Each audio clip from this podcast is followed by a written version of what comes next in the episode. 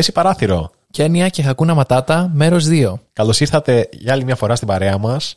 Σήμερα θα επιστρέψουμε στην Κένια, όπου ήμασταν στο προηγούμενο επεισόδιο. Έχουμε πάρα πολλές ιστορίες να σας πούμε.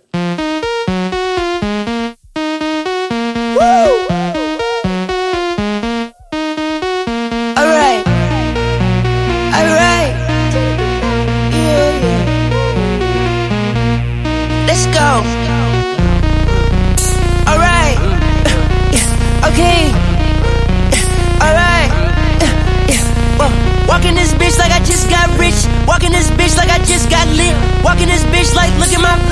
Walking this bitch like look at my rings.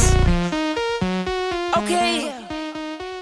Okay. Κένια λοιπόν, θα έχει παρατηρήσει κανείς μέχρι στιγμής ότι δεν μιλάμε για το Ναϊρόμπι που είναι η πρωτεύουσα της Κένιας, δεν μιλάμε για τη Μουμπάσα, πολύ γνωστή παραλιακή πόλη στην Κένια, μιλάμε για την ε, Λουάντα.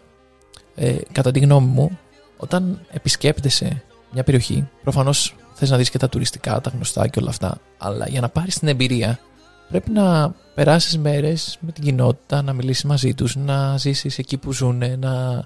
Νομίζω έτσι χαράζεται μέσα σου η, η εμπειρία περισσότερο. Ακριβώς. Και μάλιστα ήταν και μέρος του προγράμματος, έτσι όπως είχε σχεδιαστεί, το να έρθουμε σε επαφή με την κοινότητα, την πραγματική, ε, για να διαπιστώσουμε ποιες είναι οι αληθινές ανάγκες.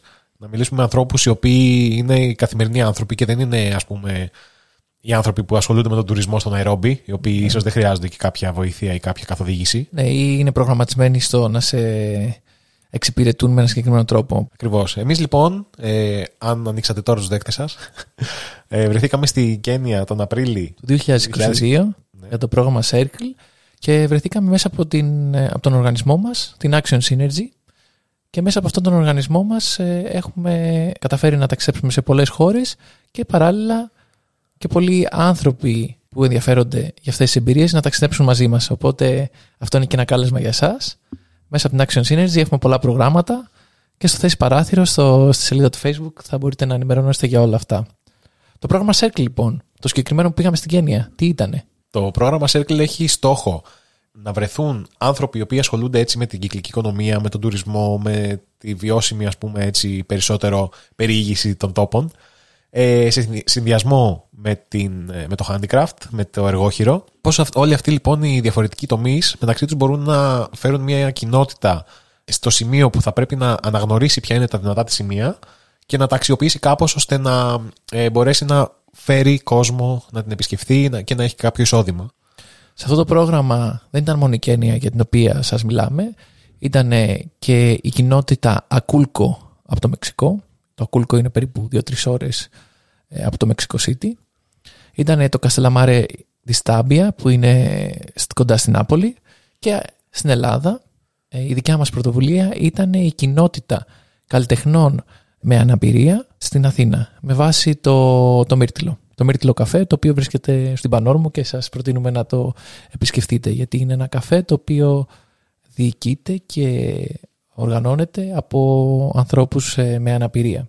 Η ιδέα λοιπόν σχετικά με αυτό για να πούμε ποιο ήταν το αντίκτυπο αυτού του προγράμματος που σας λέμε στην Κένια στην Αθήνα ήταν να δημιουργήσουμε ένα δίκτυο μεταξύ των καλλιτεχνών στην Αθήνα που συχνά δεν έχουν αυτή την ε, ευκαιρία, καλλιτεχνών με αναπηρία, διάφορων ειδών ε, αναπηρίας, ώστε να μπορέσουν να παρουσιάσουν τη δουλειά τους και να μπορέσουν να βγάλουν λεφτά από αυτό.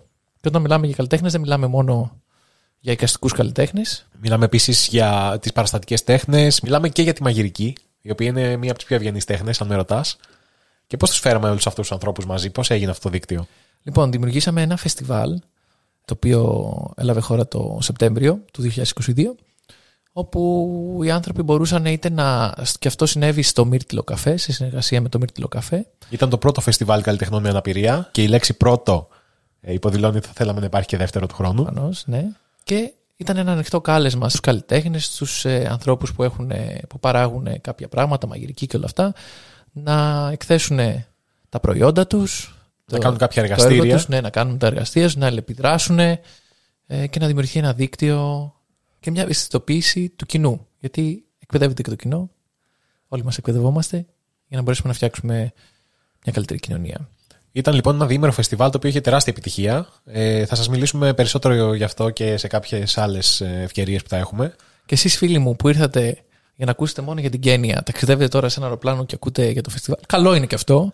Κάποιες φορές οι διαδρομές στη ζωή μας φέρνουν ε, ε, σε μονοπάτια που δεν είχαμε φανταστεί. Σπάστε τα κουτάκια λοιπόν. Σπάστε τα κουτάκια, αλλά φίλοι μου, εντάξει, είστε στην Κένια, θα σας πούμε και μερικές ιστορίες από την Κένια, έτσι δεν είναι; Είσαι μεγαλόψυχος. Να του πούμε; Πάμε. Άντε καλά.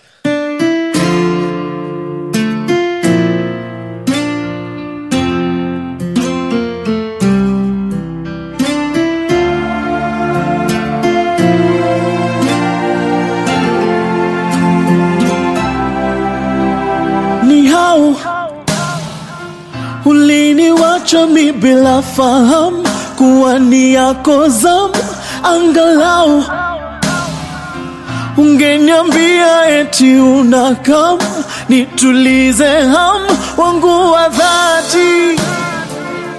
Hey, tama zangu zimenikwamia mikononi, labda huu ni mwisho wa dunia. Lipon θέλω να σου πω κάτι το οποίο όπως γνωρίζεις ε, με, με έχει γαλουχίσει από μικρό. Ε, μ' αρέσει το τρέξιμο εμένα. Μ' αρέσει κυρίως ε, το τρέξιμο μικρών αποστάσεων, η αλήθεια είναι. Όταν Αλλά- λες μικρές αποστάσεις 100 μέτρα, 100 μέτρα, ναι. ναι. έχεις και κάποια ε, βράβευση πάνω σε αυτό; Υπάρχει κάτι; Υπάρχουν βραβεία, υπάρχουν μετάλλια, αλλά ε, θα τα δείξουμε σε μια φωτογραφία. δεν, είναι- δεν σχετίζεται. Και η Κένια, το αναφέραμε και στο πρώτο επεισόδιο, απλά θέλουμε να μιλήσουμε λίγο έτσι με, σε πιο βάθος αυτό. Έχει γεννήσει μερικούς από τους καλύτερους δρομή μεγάλων αποστάσεων. Και όταν λέμε μεγάλων αποστάσεων, μιλούμε για μαραθώνιους, αλλά μιλάμε και για 5 και 10 χιλιόμετρα. Είναι η πατρίδα λοιπόν και του πιο αναγνωρισμένου μαραθωνοδρόμου, αυτού που έχει το παγκόσμιο ρεκόρ στο μαραθώνιο, του Ελιούντ Κιπτσόγκε. Αχα. Το ξέρεις; Είναι πολλά παιδιά που έχουν μεγαλώσει με την αφίσα του Ελίου Κιπτσόγκε στο δωμάτιό τους. Εγώ δεν ήμουν ένα από αυτά όμως. Νομίζω ότι ε, άμα σε δει κάποιος να τρέχει, θα καταλάβει γιατί δεν είχε την αφίσα του Ελιούντ.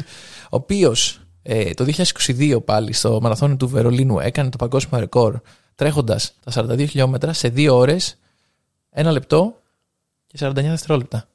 Μάλιστα, άρα βλέπουμε ότι υπάρχει ένας στόχος. Είχα γράψει 69 δευτερόλεπτα, αλλά κατάλαβα ότι κάτι λάθος έχω σημειώσει. Έκανες προσαρμογή. Και εντάξει, αυτό είναι φοβερός χρόνος. Και επίσης, και ένας χρόνος που δεν έχει αναγνωριστεί, αλλά ήταν ένα ολόκληρο event, το οποίο ήθελε να διαμορφώσει έναν μαραθώνιο με τις καλύτερες ιδανικές συνθήκες. Δηλαδή όλα επίπεδα, όχι αέρες, όλα αυτά. Και είχε καταφέρει και με λαγούς συνέχεια να τρέχουν να τον. Να τον Αληθινούς λαγούς. αληθινούς λαγούς, ναι, ήταν ο παδί του Παναθηναϊκού. Μάλιστα, κατάλαβα. Όχι, Παγίδευες. όχι, φίλοι του Παναθηναϊκού αστείευομαι. Ήταν, ε, η λαγή στο τρέξιμο είναι όταν ε, τρέχουν γρήγορα σε μικρότερα ε, κομμάτια ενός μαραθωνίου για να σου δίνουν ρυθμό. Α, τρέχουν δηλαδή λίγα χιλιόμετρα αυτοί Λίγα για- χιλιόμετρα. πιο γρήγορα από Ναι. σένα. Αλλά φεύγουν, ας πούμε, και μετά έρχονται άλλοι, οπότε συνέχεια σε τραβάει κάτι στο ρυθμό. Οκ. Και εκεί κατάφερε να κάνει μία ώρα 59 λεπτά και 40 δευτερόλεπτα. Το οποίο όμως δεν έχει αναγνωριστεί ως παγκόσμιο ρεκόρ. Και ένας άλλος Κενιάτης που με είχε στιγματίσει στην παιδική μου ηλικία, θα στον πω. Μάλλον δεν τον ξέρεις εσύ, αλλά μπορεί κάποιοι από τους ακροτές μας να τον ξέρουν. Είναι ο Wilson Kipketer. Ο Κίπκετερ. Ο Kipketer ήταν δρομέας των 800 μέτρων και ήταν ένας από τους καλύτερους δρομή στον κόσμο. Παρ' όλα αυτά, μας στεναχώρησε γιατί κάποια στιγμή πήρε μεταγραφή στη Δανία και έγινε Δανέζος δρομέας τέλος πάντων και συνέχισε να κερδίζει. Αλλά ήταν μια από τις χαρακτηριστικές φιγούρες στα τέλη των 90s, αρχές 2000 που εγώ παρακολουθούσα πολύ στίβο, ας πούμε, και ήταν ε, χαρακτηριστική μορφή. Αυτομόλυσε λοιπόν ο Κίπκετερ. Φαντάζομαι ότι πολλές φορές ε, ίσως ε, και οι συνθήκες ε, για να μπορέσει κάποιος να πρωταγωνιστήσει αθλητικά μπορεί να μην ήταν οι ιδανικές για να μπορεί να επιβιώσει και όλα αυτά. Τα βλέπουμε δυστυχώς και στην ελληνική πραγματικότητα αλλά μπορεί να συμβαίνει και στην Κένια.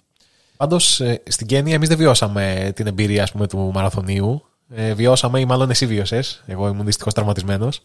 Την εμπειρία να παίξεις ποδόσφαιρο στην Κένια. Θες να τη μοιραστείς μαζί μας; Ήταν λοιπόν ένας ε, αρκετά μοναδικός αγώνας. Ήταν ένα γήπεδο 11x11 το οποίο ήταν κατηφορικό. Πολλές φορές λέμε ότι όταν ας πούμε πας ας πούμε, στην Αγία Σοφιά γέρνει το γήπεδο, είναι κατηφορικό.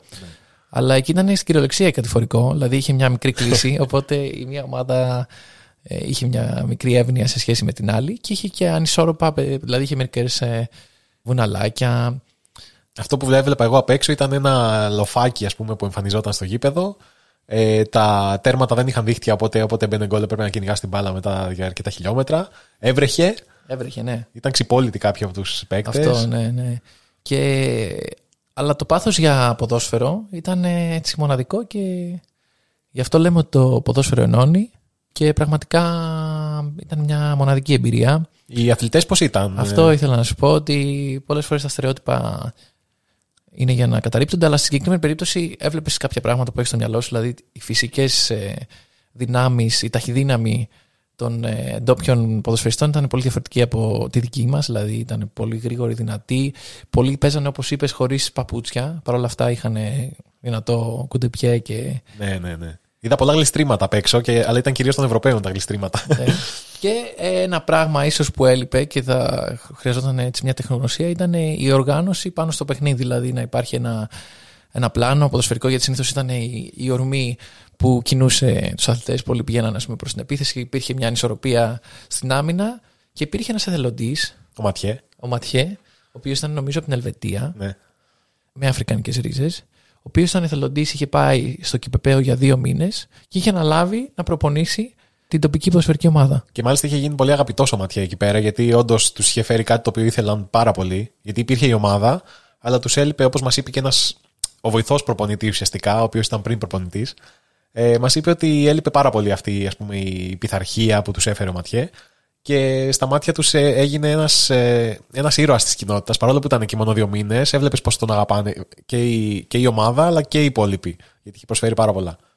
Και είχε φέρει κάποια πολύ βασικά πράγματα όπως ε, οι λεγόμενες ε, σαλιάρες ή κάποιες μπάλες Οι σαλιάρες να πούμε ότι είναι αυτά τα φωσφοριζέ, ας πούμε, φανελάκια που που φοράς. έτσι διαχωρίζουν τις δύο ομάδες. Και αυτό που μου είπε ο Ματιέ και το είπαν και οι ίδιοι ήταν ότι χρειάζονται υλικό. Δηλαδή παλιά ποδοσφαιρικά παπούτσια, μπάλες, φανέλες, οτιδήποτε. Και ίσως κάποια στιγμή διοργανώσουμε κάποια προσπάθεια για να μπορέσουμε να μαζέψουμε τέτοια υλικά. Τα οποία δεν χρειάζεται να είναι τελευταία τεχνολογία, απλά είναι τα βασικά υλικά για να μπορούσαν να παίξουν και να, να πραγματοποιήσουν το πάθος τους. Και μάλιστα αυτές είναι οι βασικές ανάγκες που έχει η αντρική ομάδα. Γιατί ε, η συγκεκριμένη ομάδα έχει και γυναικείο τμήμα πλέον. Ε, στο οποίο φαντάζεστε ότι οι ελλείψεις είναι ακόμα περισσότερες. Ε, γιατί τα γυναικεία αξεσουάρ για το ποδόσφαιρο είναι πιο δυσέβρετα. Και φυσικά εκείνες παίρνουν ό,τι δεν, μπο- ό,τι δεν χρησιμοποιεί η βασική ομάδα, η αντρική ας πούμε. Ε, και επίσης το γήπεδο δεν είναι πάντα διαθέσιμο. Είναι διαθέσιμο μόνο για, τις, ε, για τη γυναικεία ομάδα μόνο όταν δεν, είναι, δεν χρησιμοποιείται από την αντρική ομάδα. Αλλά παρόλα αυτά είναι πολύ ωραία πρωτοβουλία και υπάρχει πολύ μεγάλη διάθεση από τις κοπέλες να συμμετάσχουν και εκείνες στο ποδόσφαιρο. Και τώρα που λέμε για τις γυναίκες στην Κένια, πώς σου φάνηκε σένα η ισορροπία μεταξύ άντρα και γυναίκας ε, στην Κένια; Λοιπόν, νομίζω ότι υπάρχει το, το τελετουργικό κομμάτι το οποίο είναι έτσι αρχαίγωνο και το οποίο τιμάει ιδιαίτερα τις γυναίκες και ιδιαίτερα τις ηλικιωμένες γυναίκες Της μάμας. της μάμας. Παρ' όλα αυτά πιστεύω ότι υπάρχουν και πράγματα κάτω από το χαλάκι, κάτω από το παγόβουνο που λέμε κι εμείς και τα οποία ίσως δεν ε, αποδεικνύουν αυτή την ισότητα στην πράξη. Τελετουργικά όμως δίνουν ε, αυτή την αξία και όπως είπες η μάμας, η μάμας ήταν μια ομάδα ε, γυναικών έτσι πιο μεγάλων σε ηλικία οι οποίες είχαν και ένα χαρακτηριστικό χαιρετισμό. Φέρνεις τα τρία σου δάχτυλα, τον, τον ε, αντίχειρα, το δίκτυ και τον μέσο ε, μαζί, ώστε να κάνεις αυτό το σχήμα. Το φέρνεις στα χείλη σου και κάνεις μουα και πετάς τα τρία σου δάχτυλα απέναντι προς το στόχο σου. Κάπως έτσι. Ωραίο. ωραίο. Ε, πολύ ωραίο. Γεμάτο φιλί. Ναι, και φορούσαν και κάτι, κάτι πολύ ωραία ενδύματα έτσι παραδοσιακά. Πορτοκαλί ήταν. ε, Στολέ εκεί πατώμα. είναι ωραίες, όλες μαζί. Και τα μαλλιά τους έτσι περιποιημένα και έτσι αστεία, έτσι πονηρά μεταξύ τους. Ναι, ναι, ναι. Τσαχπινιά υπήρχε Τσαχπινιά. ιδιαίτερη εκεί. Και μάλιστα έχω να παρατηρήσω ότι ναι, μεν πιστεύω ότι όντως υπάρχει κάτι κάτω από το χαλάκι σχετικά με τη θέση της γυναίκας. Παρ' όλα αυτά είδαμε πάρα πολλές δυνατές γυναίκες. Είδαμε γυναίκες εμπόρους, είδαμε γυναίκες εκπαιδευτικούς, είδαμε ε, γυναίκες αξιωματικούς. Ναι, ναι. Ε, η υπεύθυνη ασφαλείας, ας πούμε, για το, για το δικό μας κέντρο ήταν μια γυναίκα η οποία ήρθε εκεί με το μπαστούνι της και. Ε, Για μας πες. τραγουδίσε κιόλας. Ναι, ήταν ήτανε ξε- διαφορετική από αυτό που έχουμε συνηθίσει. Δηλαδή, Ναι, ναι. λέει, καταρχάς, Μην φοβάστε, εγώ καθαρίζω εδώ πέρα από τη στιγμή που Ναι, είμαι ναι, ναι, εδώ, ναι. δεν μην φοβάστε τίποτα. Και δεν κινδυνεύσαμε ποτέ έτσι. Και δεν κινδυνεύσαμε ποτέ. Μετά νομίζω ξεκίνησε να τραγουδάει κιόλας και να μας κάνει, ξέρεις, ε, είχε αυτό το. την πυγμή, ρε παιδί μου, Ναι, σε, ναι, σε ναι, ναι. έπιθε, σίγουρα. Οπότε όντως είδαμε πολλές γυναίκες. Πολλές δυνατές γυναίκες με αυτοπεποίθηση. Γυναίκες. Και στην περίπτωσή μας, σας αναφέραμε στο προηγούμενο επεισόδιο για τον ε, υπεύθυνο του οργανισμού Κυπεπέο, τον τζεθρον ο οποίος είναι δύο μέτρα τεράστιος ε, άντρα. Αλλά νομίζω ότι καθόταν. ε, Ναι, ναι, ναι. Ήταν Παναγίτσα δίπλα Παναγίτσα, στη- ναι, στην ναι. κυρία officer. Εκεί. ναι, ναι. Κρατάει και ένα τεράστιο μπαστούνι βέβαια αυτή. οπότε. Αλλά και, και σε κάθε περίπτωση τραγουδούσε και αυτός ξεκινούσε τραγούδια για τη μάμα και. Ναι, ναι, ναι. Ήταν ωραίο αυτό. Τώρα που λες για τον Τζέθρον, ο Τζέθρον ε, σκεφτόταν να, να πολιτευτεί, ας πούμε. Έτσι. Είναι αρκετά ε, συνηθισμένο να, να, να, να συμμετέχει στα κοινά. Και η πολιτική του αντίπαλο ήταν επίση μια γυναίκα. Ναι, μια έτσι λίγο πιο ηλικιωμένη γυναίκα, νομίζω ήταν η, η αρχηγός των μάμας. Ναι, ναι, ναι. Και, Ε, ναι. Η οποία, ναι, μάλιστα ε, δεν δίλιασε ποτέ. Δεν να- δίλιασε ποτέ, ναι, στο, Ακριβώς. στο, στο κέντρο του εχθρού να. να, να Και να βάλει κάνει το- την το- πολιτική της, ας πούμε, την τοποθέτηση και να πει ότι είμαστε εχθροί, αλλά είμαστε και φίλοι. Και νομίζω και στο τέλος τραγουδήσαν και αυτοί μαζί. Έτσι, Ναι, κάποιος ναι, ναι, νομίζω ναι. κάνανε. Οπότε είχε έναν χαρακτήρα. Και μάλιστα ο πρώτος άνθρωπος που πήρε Νόμπελ ειρήνης στην Κένια είναι γυναίκα και είναι η, η Wangari Ματάι και ήταν, ε, πήρε το βραβείο το 2004, ήταν καθηγήτρια και έπαιξε μεγάλο ρόλο στον αγώνα των Κενιατών για να κερδίσουν τη δημοκρατία τους. Από ποιους; Θα μάθετε στο επόμενο επεισόδιο. Έχουμε συγκεκριμένο επεισόδιο κατά της απογειοκρατίας, κατά της μοναρχίας, κατά ε, του συστήματος και για να καταλάβουμε την ιστορία. Υπέρ της ιστορίας και υπέρ των ε, ιστορικών αφηγήσεων. Παίρνει ένα χαρακτήρα το podcast σιγά σιγά. Τον έχει πάρει δηλαδή εδώ και πολλά επεισόδια. Ε, αλλά ήθελα να σε ρωτήσω, ε, σχετικά με τη θέση της γυναίκας που μιλήσαμε προηγουμένως, πώς γίνεται ρε παιδί μου το φλερτ εκεί στην Κένια, έχεις ε, κάτι στο μυαλό σου, γνωρίζεις τίποτα σχετικά με αυτό; Μπορώ να μεταφέρω δύο όρους που μας μετέφεραν οι ντόπιοι φίλοι μας. Φύση για τους άντρες και φύσλετ για τις γυναίκες. Και όταν είναι μια ομάδα είναι η mafisi ή η mafislets. Και είναι ο όρος που χρησιμοποιείται, δηλαδή είναι αρκετά άμεσος νομίζω ο τρόπος που προσεγγίζουν τον επιθυμητό στόχο. Και ξέρεις τι σημαίνει fisi στα Σουαχίλι. Όχι φίλε μου Μιχάλη, για πες. Σημαίνει ύαινα. Α, αυτό δεν ήξερα. το είχα χάσει αυτή την εξήγηση. Είναι λοιπόν, ε, ναι, όταν είσαι λίγο έτσι πέφτουλας, λίγο έτσι καγκουράκος κτλ. Το οποίο εντάξει δεν είναι και τόσο κακό. Ειδικά στη συγκεκριμένη κοινωνία, οκ, είναι και λίγο αποδεκτό. Αν και οι κοπέλες λίγο κριντζάρουν, ας πούμε, στη, στη, στη- στο άκουσμα αυτής της έννοιας. Ε, είσαι λοιπόν ένας φύση. Όταν έτσι την πέφτεις λίγο έτσι πιο ξεδιάντροπα, ας το πούμε. Και είδαμε, η αλήθεια είναι ότι και κυρίως οι άντρες νομίζω ε, είχαν μια άμεση προσέγγιση στις γυναίκες όταν τους άρεσε ήταν ε, κατευθείαν ε, στο ψητό. Ναι. Παρ' όλα αυτά έγινα και εγώ αποδέκτης ε, μιας επίθεσης ε, Φίσλετ.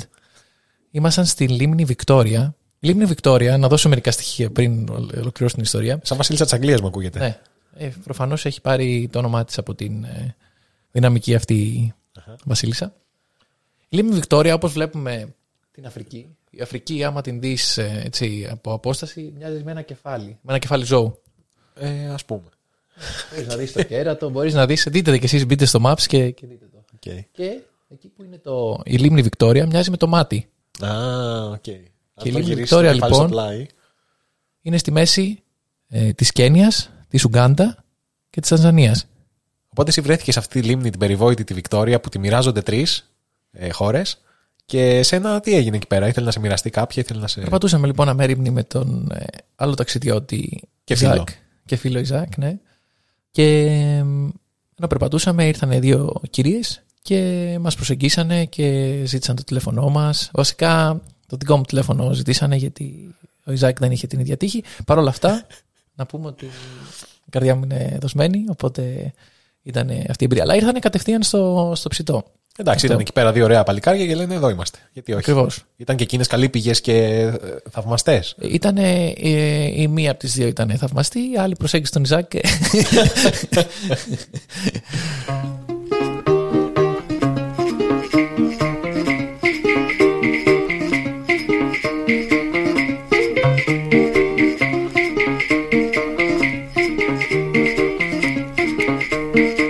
και- Hiyo tabu nilipata kwa mama uliopita, hiyo tabu sababu nilipata kwa mwaka uliokwisha. O, ilinikumbusha jina la mama yangu, ilinikumbusha jina la mama Chikobe.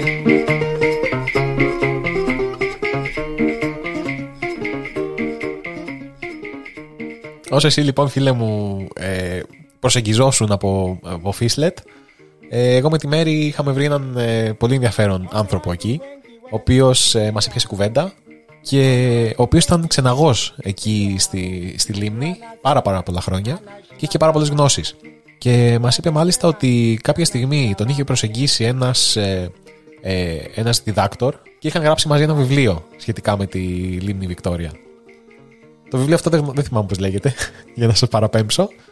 Ε, όμως μπορεί να θυμάται η Μέρη, την οποία θα την ακούσουμε πολύ σύντομα. Καταρχάς θέλω να πω ότι αυτό το ταξίδι, ό,τι περίμενα για αυτό το ταξίδι, ήταν τελείως διαφορετικό. Ε, όχι μόνο από αυτά που θα δω, αλλά και το πώς θα αισθανθώ.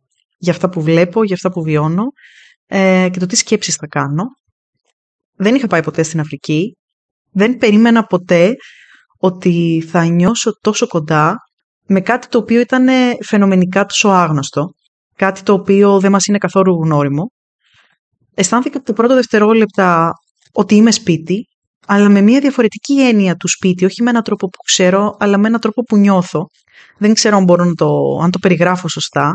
Σίγουρα ένιωσα οικία, ένιωσα ότι μπορώ να βγάλω από πάνω μου και να πετάξω από πάνω μου οποιαδήποτε συνήθεια ή δικλείδα ασφαλείας είχα για αυτό το ταξίδι. Να νιώσω ότι γίνομαι ένα με τη γη, με τον ουρανό, με τον εαυτό, με τους άλλους ότι δεν υπάρχει λόγος να νοιάζομαι πια για λεκτική επικοινωνία, γιατί η επικοινωνία είναι εκεί, γιατί υπάρχει το μαζί, με έναν τρόπο τελείως αβίαστο, οργανικό τρόπο, το οποίο μαζί πηγαίνει στην κοινότητα, στους ανθρώπους μεταξύ τους, ε, στον άνθρωπο και τη γη. Ε, θεωρώ καταπληκτικό το ότι κατάφερα να δω και ηλιοβασίλεμα και Ανατολή του Ηλίου από ένα βράχο, έτσι μικρό, ας πούμε, οροπέδιο από εκεί κοντά στο, στη φάρμα που ήμασταν. Ένας ήλιος κόκκινος, πραγματικά. Είναι το καλύτερο ταξίδι της ζωής μου και θεωρώ αυτό που με έχει φέρει πιο κοντά στον εαυτό μου. Ο Ιζάκ Έχει μείνει χαραγμένο στη μνήμη των ντόπιων το στένος, το πάθος με το οποίο τσάπιζε τη γη. Ε, ε, μία από αυτές τις μέρες που βρισκόμασταν ε, στο Κυπεπαίο προέκυψε η ανάγκη να σκάψουμε λίγο εκεί τη, τη γη με φτιάρια και τσάπες και προσφερθήκαμε να, να δώσουμε τέλος πάντων ό,τι είχαμε με τη λιγοστή τεχνική αλλά με την περίσσια ας πούμε όρεξη και βοηθήσαμε εκεί να σκάψουμε λιγάκι το έδαφος. Ο Ιζάκ ε, νομίζω ότι έ- έγινε ένας ε, ζωντανός θρύλος στην Κένια. Το λευκό κομπρεσέρ νομίζω τον ε, ονόμασαν. Ο οποίος τσάπιζε με πάρα πολύ ε, γρήγορη ταχύτητα και πολύ μεγάλη ένταση και πάθος σε ρυθμό που θυμίζει ε, λίγο ξαναμένο σκυλάκι το οποίο βρίσκεται, στη... βρίσκεται στην εποχή του. Τα λόγια είναι περιτά και θα ποστάρουμε το βίντεο στο σελίδα facebook του Θέσης Παράθυρο για να το δείτε. Μία από τις άλλες δραστηριότητες στην οποία συμμετείχε η Μέρη και όχι μόνο συμμετείχε, μας πήρε από το χεράκι βασικά και μας καθοδήγησε, ήταν και ένα θεατρικό που ανεβάσαμε. Έτσι δεν είναι; Την τελευταία μέρα κάθε τέτοιας είδους συνάντησης έχουμε αυτό που λέμε Cultural Night, μια πολιτισμική βραδιά στην οποία ανταλλάσσουμε τον πολιτισμό μας. Είτε είναι με τη μορφή φαγητού, είτε είναι με τη μορφή ποτού, είτε είναι με τη μορφή της τέχνης. Εμείς ε, ως ε, απόγονοι Των των, αρχαίων των Ελλήνων. μεγάλων τραγικών Αχα. Σκύλο Ε, Σοφοκλής Ευρυπίδης. επιλέξαμε να παρουσιάσουμε ένα θεατρικό. Το θεατρικό αυτό ε, έπρεπε να στηχθεί πάρα πολύ γρήγορα. Ε, Ευτυχώς είχαμε μαζί μας ε, τη Μέρη, η οποία μας καθοδήγησε πώς θα γίνει αυτό. Φανταστείτε ένα θέατρο υπαίθριο κάτω από τα αστέρια και μάλιστα τα αστέρια που δεν κρύβονται από τη μόλυνση του φωτός και του νέφους και όλα αυτά. Ένα, και έναν, την ε, βρωμιά των ψυχών. έναν ουρανό αγνό, αμόλυντο, ε, που φαίνονται όλα τα αστέρια πάνω του. Ε, μια φωτιά που είχε ανάψει. Ε, δηλαδή ένα πολύ μυστικιστικό σκηνικό. Ήταν και βράδυ, όπως καταλάβετε από τα αστέρια που σας περιέγραφα. Οπότε ανεβάσαμε την παράσταση ε, η οποία ήταν ε, αυτοσχέδια. Η γέννηση της Αθηνάς. Η γέννηση της Αθηνάς. Πήραμε λοιπόν κάποιους ρόλους, το Δία, την Ήρα, την Αθηνά, την κόμενα του Δία Δία, ναι. και μητέρα της ε, Αθηνάς. Το τσεκούρι, Το τσεκούρι που άνοιξε το κεφάλι του Δία, μην σας κάνουμε και spoiler τώρα. σας κάνουμε spoiler, ναι, αλλά με περηφάνεια παρουσιάσαμε την ε, ιστορία, τον μύθο γύρω από την ε, πόλη μας. Αχα. Πώς η Αθήνα λοιπόν πήρε το όνομά της και διαδώσαμε αυτή την ιστορία, αυτό το μύθο ε, σε ανθρώπους από την Κένια, σε ανθρώπους από το Μεξικό, από την Ιταλία και γενικά σε όποιον άλλο ενδιαφερόταν να συμμετάσχει και από τους εθελοντές.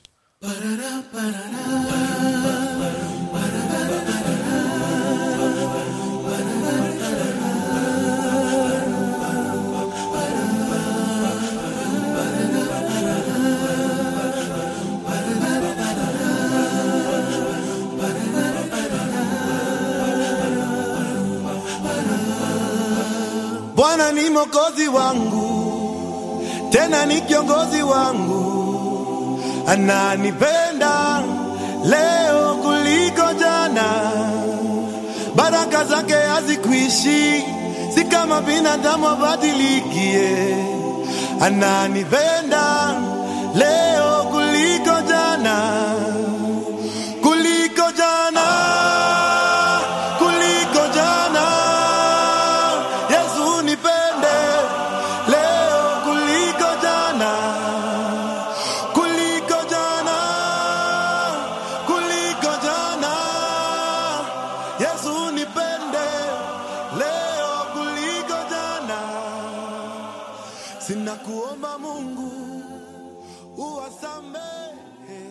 Το άνομα της φωτιάς ε, έχει και αυτό με μια έτσι, παραδοσιακή ε, χρειά. Αυτό που ό,τι μας εξηγούσαν ότι είναι σύνηθες να ανάβουν φωτιά το βράδυ για να κάθονται γύρω από τη φωτιά και να εξιστορούνται εμπειρίες, παραμύθια, μύθους και ένα άλλος τρόπος πάλι να ενισχύσουμε τους δεσμούς της κοινότητας. Η διασκέδαση δεν έχει να κάνει μόνο με την ατομική ψυχαγωγία και ε, όπως το ζούμε περισσότερο τώρα στη δυτική κοινωνία. Η ψυχαγωγία έχει να κάνει με το δέσιμο της κοινότητας, έχει να κάνει με, τη, με το μοίρασμα των ιστοριών. Είναι και αυτή μία από τις εκφάνσεις του Χακούνα Ματάτα που τόσο σας έχουμε ε, αναφέρει σε αυτά τα δύο επεισόδια. Πριν κλείσουμε, θα ήθελα να μιλήσουμε λίγο για, το, για δύο σημαντικά πράγματα στην Κένια και στον πολιτισμό της. Το ένα είναι η μουσική και το άλλο είναι το φαγητό.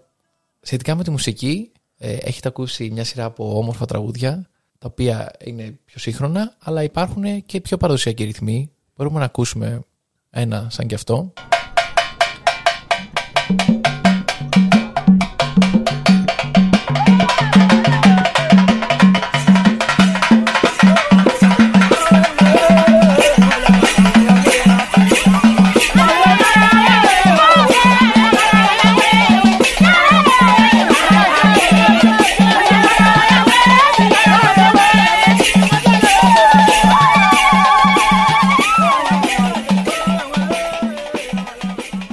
Πάλι ο, ρυθ- ο χορός αυτός είναι κυκλικός, δηλαδή είναι τα κρουστά, τα τύμπανα στη μέση και γύρω γύρω υπάρχει ένας ε, κύκλος ο οποίος χορεύει και Είναι, νομίζω Χρειάζεται. βασίζεται στον αυτοσχεδιασμό αυτός ο χορός περισσότερο, ε, κυρίως για μας που δεν ξέραμε πώς να το χορέψουμε.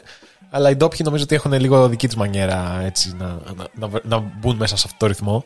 Και λέγοντας ρυθμό, είναι εντυπωσιακό πόσο πιο ρυθμικά είναι τα σώματα του σε σχέση με κάποιον που δεν ασχολείται με το χώρο εδώ, ας πούμε. Είναι, είναι σαν, να, σαν να χτυπάει μέσα τους η, η μουσική, να αντιλαλεί η ψυχή τους στο σώμα τους και αυτό να, να παίρνει μορφή με ένα χορό. Τι είπες εδώ πέρα, ρε, καλλιτέχνη τώρα, μας τρέλανες.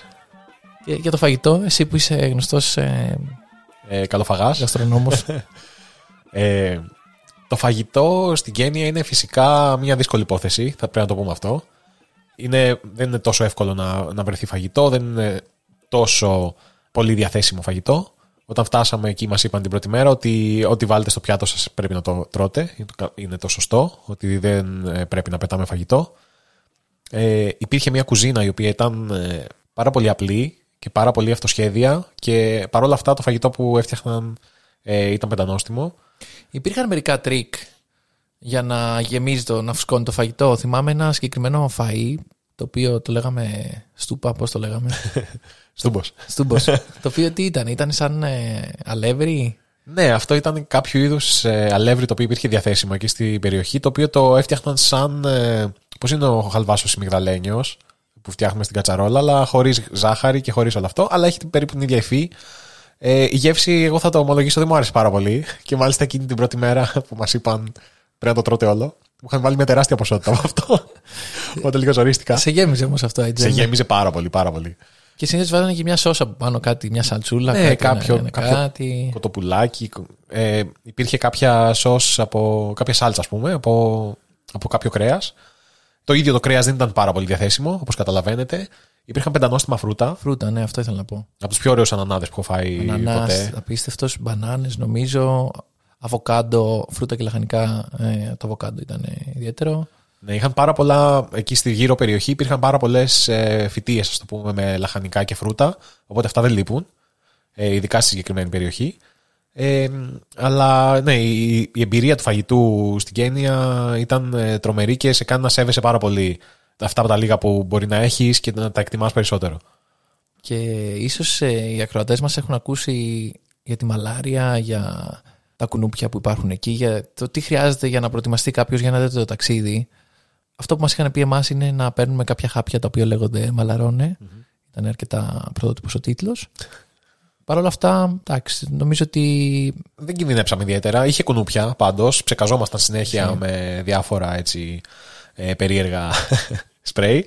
Ε, τα κρεβάτια ήταν ε, περιτριγισμένα με κουνουπιέρες έτσι. Ναι, ναι, σωστό. Ωραία, ήταν σαν, σαν μπομπονιέρες ήμασταν. Κοιμόμασταν εκεί σαν κουφετάκια μικρά μέσα σε Ήταν, μπομπονιέρα. τα κρεβάτια για να πούμε ήταν σαν κουκέτες και ξύλινες αυτοσχέδιες και περισσότερα από αυτά είχαν φτιαχτεί κιόλας επειδή ήταν η πρώτη φορά που φιλοξενούσαν τόσο μεγάλο αριθμό ανθρώπων για να φιλοξενούσουν εμάς. Ναι, αλλά- τους, ναι, και βασικά θα μείνουν μετά, μείνανε μετά από εμάς. Η αλήθεια είναι ότι προληπτικά το σκεύασμα αυτό ίσως βοηθάει γιατί η μαλάρια μας πετύχει εκεί. Είναι λίγο δύσκολο να, να το αντιμετωπίσει και χρειάζεται άμεση. Ναι. Βέβαια οι ντόπιοι ήταν πάρα πολύ άνετοι σχετικά με αυτό. Πήγαμε εκεί, μας λέει: Α, σιγά εντάξει, δεν, δεν χρειάζεται να παίρνεις τα χάπια. Άμα κολλήσεις, ε, είσαι μια μέρα στο κρεβάτι, παίρνεις χάπια πάλι και σου περνάει, δεν είναι κάτι τρομερό. Αλλά εντάξει, εμείς όσο να είναι ως πιο ψαρωμένοι εκεί, λίγο τα, τα προσέχαμε αυτά. Κάναμε και εμβόλια πριν πάμε. Ένα εμβόλιο βασικά. Ναι, Εγώ το- έκανα τον κίτρινο πυρετό. Το, το οποίο δεν είναι υποχρεωτικό γιατί σε κάποιες χώρες της Αφρικής είναι, αλλά συγκεκριμένη προτείνεται, ας πούμε. Ναι, ναι, ναι.